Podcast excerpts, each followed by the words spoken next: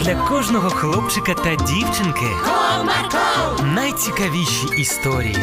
Comarco, Не прогав свій настрій. Comarco, Команда Марка.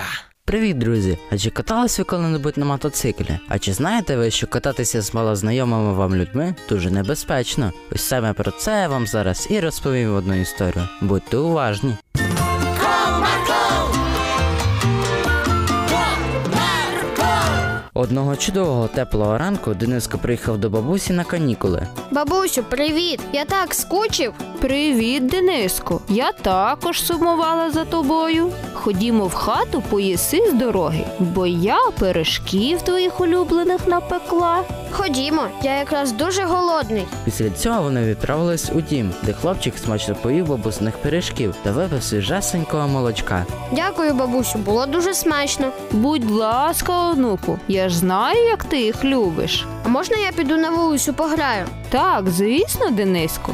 Дякую, я побіг. Промовив хлопець та відправився на пошуки нових друзів. Вийшовши на вулицю, він побачив якогось хлопчика та пішов до нього знайомитись. Привіт, а як тебе звати? Я Ромчик, а тебе як? А я Дениско, приємно познайомитись. І мені. А ти тут живеш? Та ні. Я до бабусі з дідусем приїхав на канікули. Справді, а я також на канікули приїхав. А хочеш, я покатаю тебе на мотоциклі дідуся? А в тебе що, є права?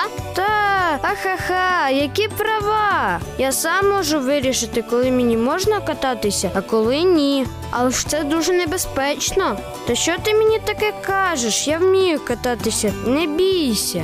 Заспокоював хлопця Рамчик. Я зараз піду за мотоциклом, а ти поки можеш йти додому. Я за тобою заїду. Гаразд. Після цього хлопці розійшлися, один за мотоциклом, а інший додому. Прийшовши до бабусі, Дениско відразу ж розповів про свого нового друга. Бабусю, а я познайомився з Ромчиком. Це чудово, але будь обережним з ним, бо він так ганяє на дідусевому мотоциклі ще й без прав.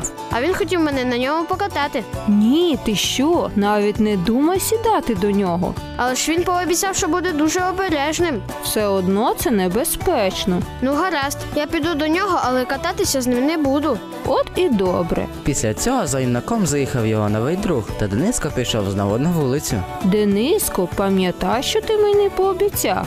Добре, ну що, поїхали кататися? Та ні, мені бабуся не дозволяє. Ти що, такий боягуз? Я не боягуз. А хто ти тоді? Я ж кажу, що усе буде добре. Значить, так і буде. Але ж бабуся мені так сказала. Ніяких але. Ти або зі мною, або ти боягуз. Ну, гаразд, поїхали. От ти добре, ти справжній хлопець. Сідай ззаду і тримайся за мене. Ага. Після цього хлопці посідали на мотоцикл та рушили. О, як покатаємось зараз на великій швидкості. Ти що, не потрібно на великій? Я ж казав, що все буде добре. Ти що знову розпочинаєш?